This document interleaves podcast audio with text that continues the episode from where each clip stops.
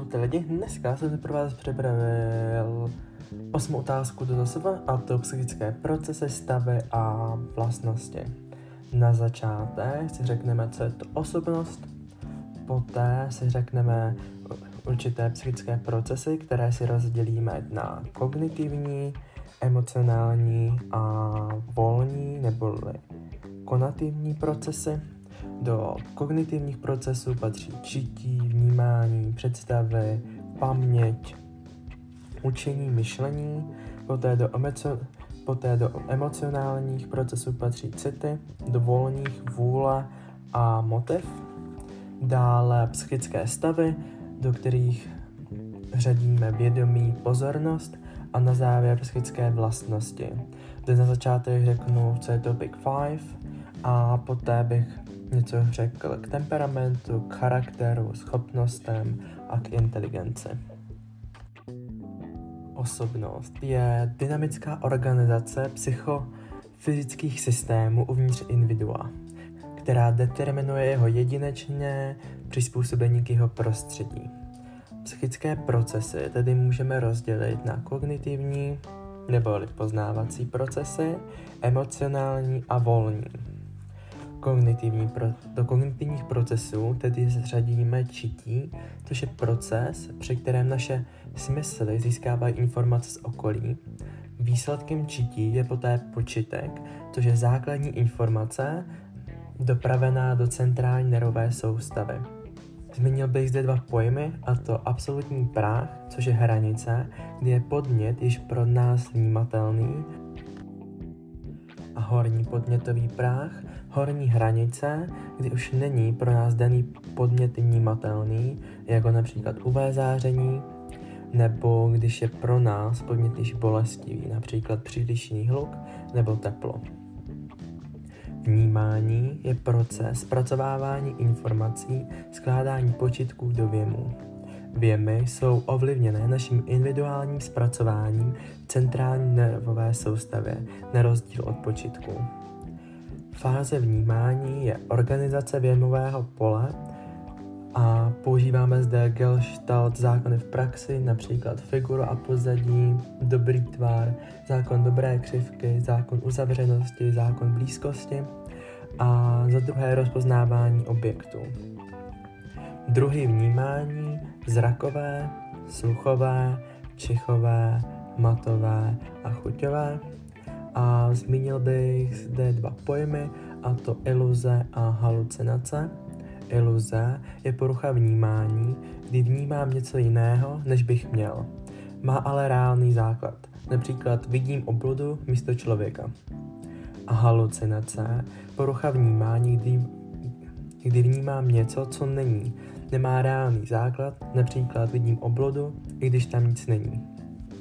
Přesouváme se k představám, psychický obsah v podobě obrazu v našem vědomí. Představy dělíme podle smyslu, kterého se týkají, například zrakové, poté paměťové na základě vzpomínky, fantazijní, tato představa je nová, souvisí s kreativitou, a dále mimovolní, vytvořili se sami od sebe a volní, vytvořili jsme je vědomě.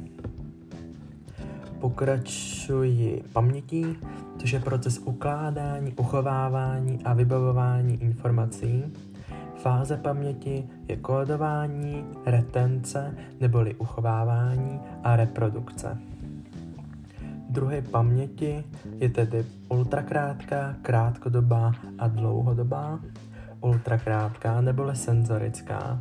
Informace v ní se drží asi od 0,25 až 4 sekundy, záleží z jakého smyslu jsou a tyto informace jsou de facto početky. Všechny informace, které v danou chvíli smysly, vníma, smysly snímají, tyto informace si ale neuvědomují. Rozsah asi 12 jednotek. Krátkodobá neboli operativní, délka trvání asi jedna minuta. Informace, se kterými v danou chvíli pracuji, jsou v ní informace, které pochází buď z ultrakrátké paměti a já si je uvědomím, čímž přešly do krátkodobé paměti, nebo jsou v ní informace, které jsou které jsem si právě vybavil z dlouhodobé paměti. rozsah 7 plus minus 2 jednotek, což nazýváme Millerovo magické číslo. Dále tedy dlouhodobá, trvá od jedné minuty až několik let. Patří sem všechny informace, které nevnímám a ani se s nimi zrovna nepracuji. Je hypoteticky neomezená a dělíme ji na explicitní a implicitní. Explicitní, že to si dokáže vybavit za použití smyslu. Tyto vzpomínky prochází vědomím. A dále explicitní paměť rozdělujeme na semantickou a epizodickou.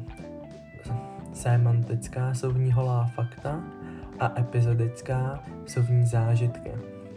Implicitní jsou v ní věce, které si nebývavím vědomně, je těžké je popsat slovy, projevují se chováním, například psaní, také si nevybavuji vědomě jednotlivá písmena, prostě píšu. Zapomínání, porucha jedné z fázy paměti a zmínil bych zde Ebbinghausovou křivku zapomínání, která říká, že největší k ztrátě informací dochází v prvních deseti minutách. Dále poruchy jako Alzheimerova choroba nebo amnéze, což je ztráta paměti. Pokračuji učením.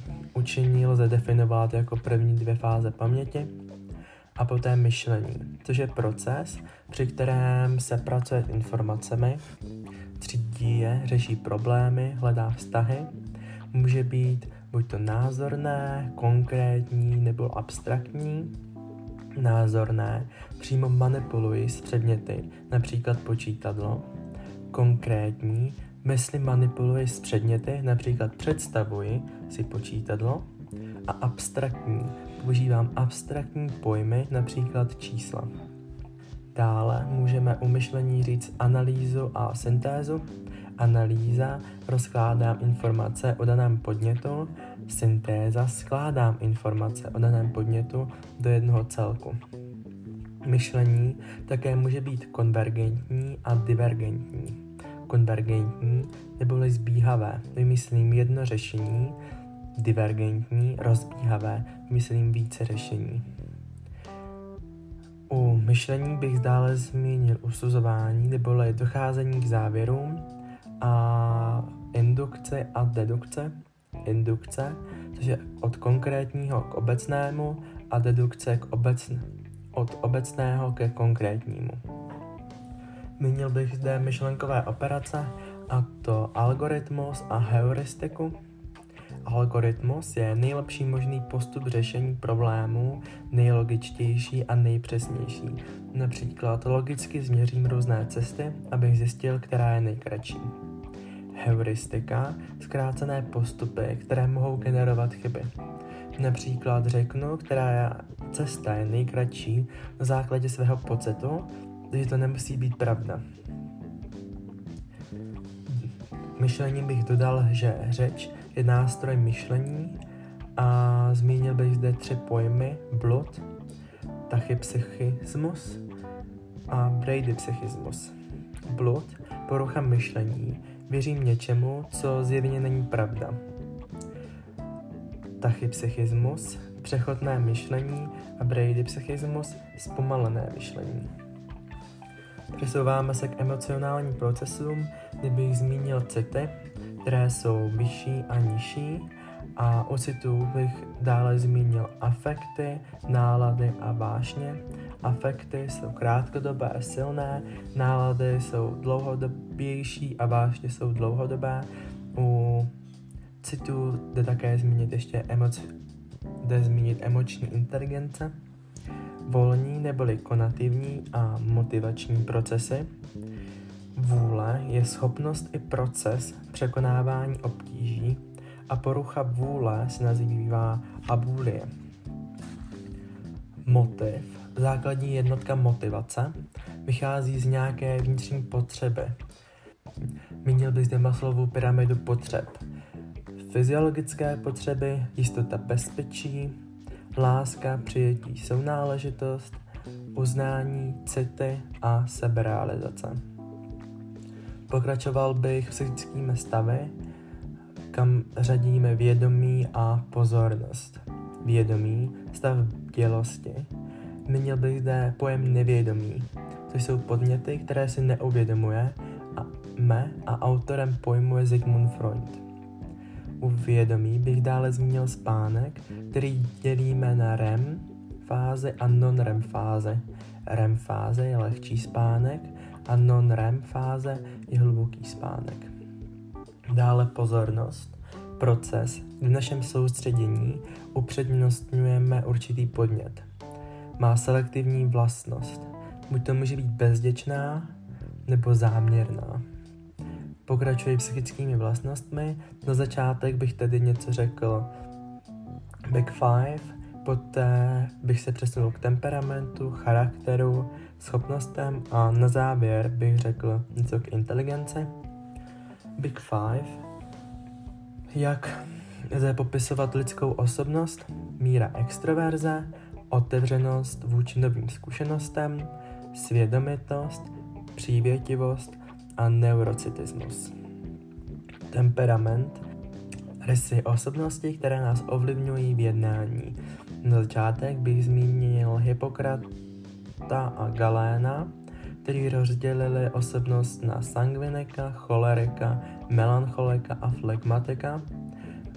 Dále Carl Gustav Jung, který rozdělil osobnost na introverzi, extroverzi. Dále Eysenck, který zasadil čtyři temperamenty, sangvinik, cholerik, melancholik a flegmatik do dvou dimenzí, a to introverze, extroverze, labilita, stabilita.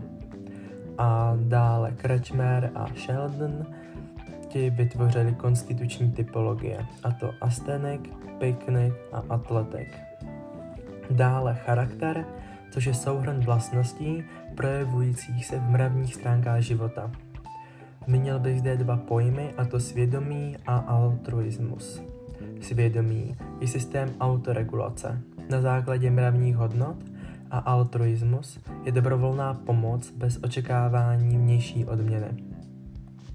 Schopnosti, vlastnost člověka umožňující vykonávat určitou činnost, měl bych zde vlohy, což je vrozená predispozice pro konkrétní činnosti, a zmínil bych zde tři stupně nadprůměrných vlohů, a to nanání, talent a genialita. A na závěr bych něco řekl k inteligenci, což je schopnost umožňující řešit a učit se věci. Může být buď to fluidní nebo krystalická. Fluidní znamená, že je vrozená a krystalická, že je získaná. Měl bych zde dvě jména, Alfred Binet, což vytváří první inteligenční test, William Stern, koncept prvního IQ a dále bych zde zmínil pojem emoční inteligence. Tak, to je pro dnešek vše. Snad vám to k něčemu bylo a neposerte se z toho. thank you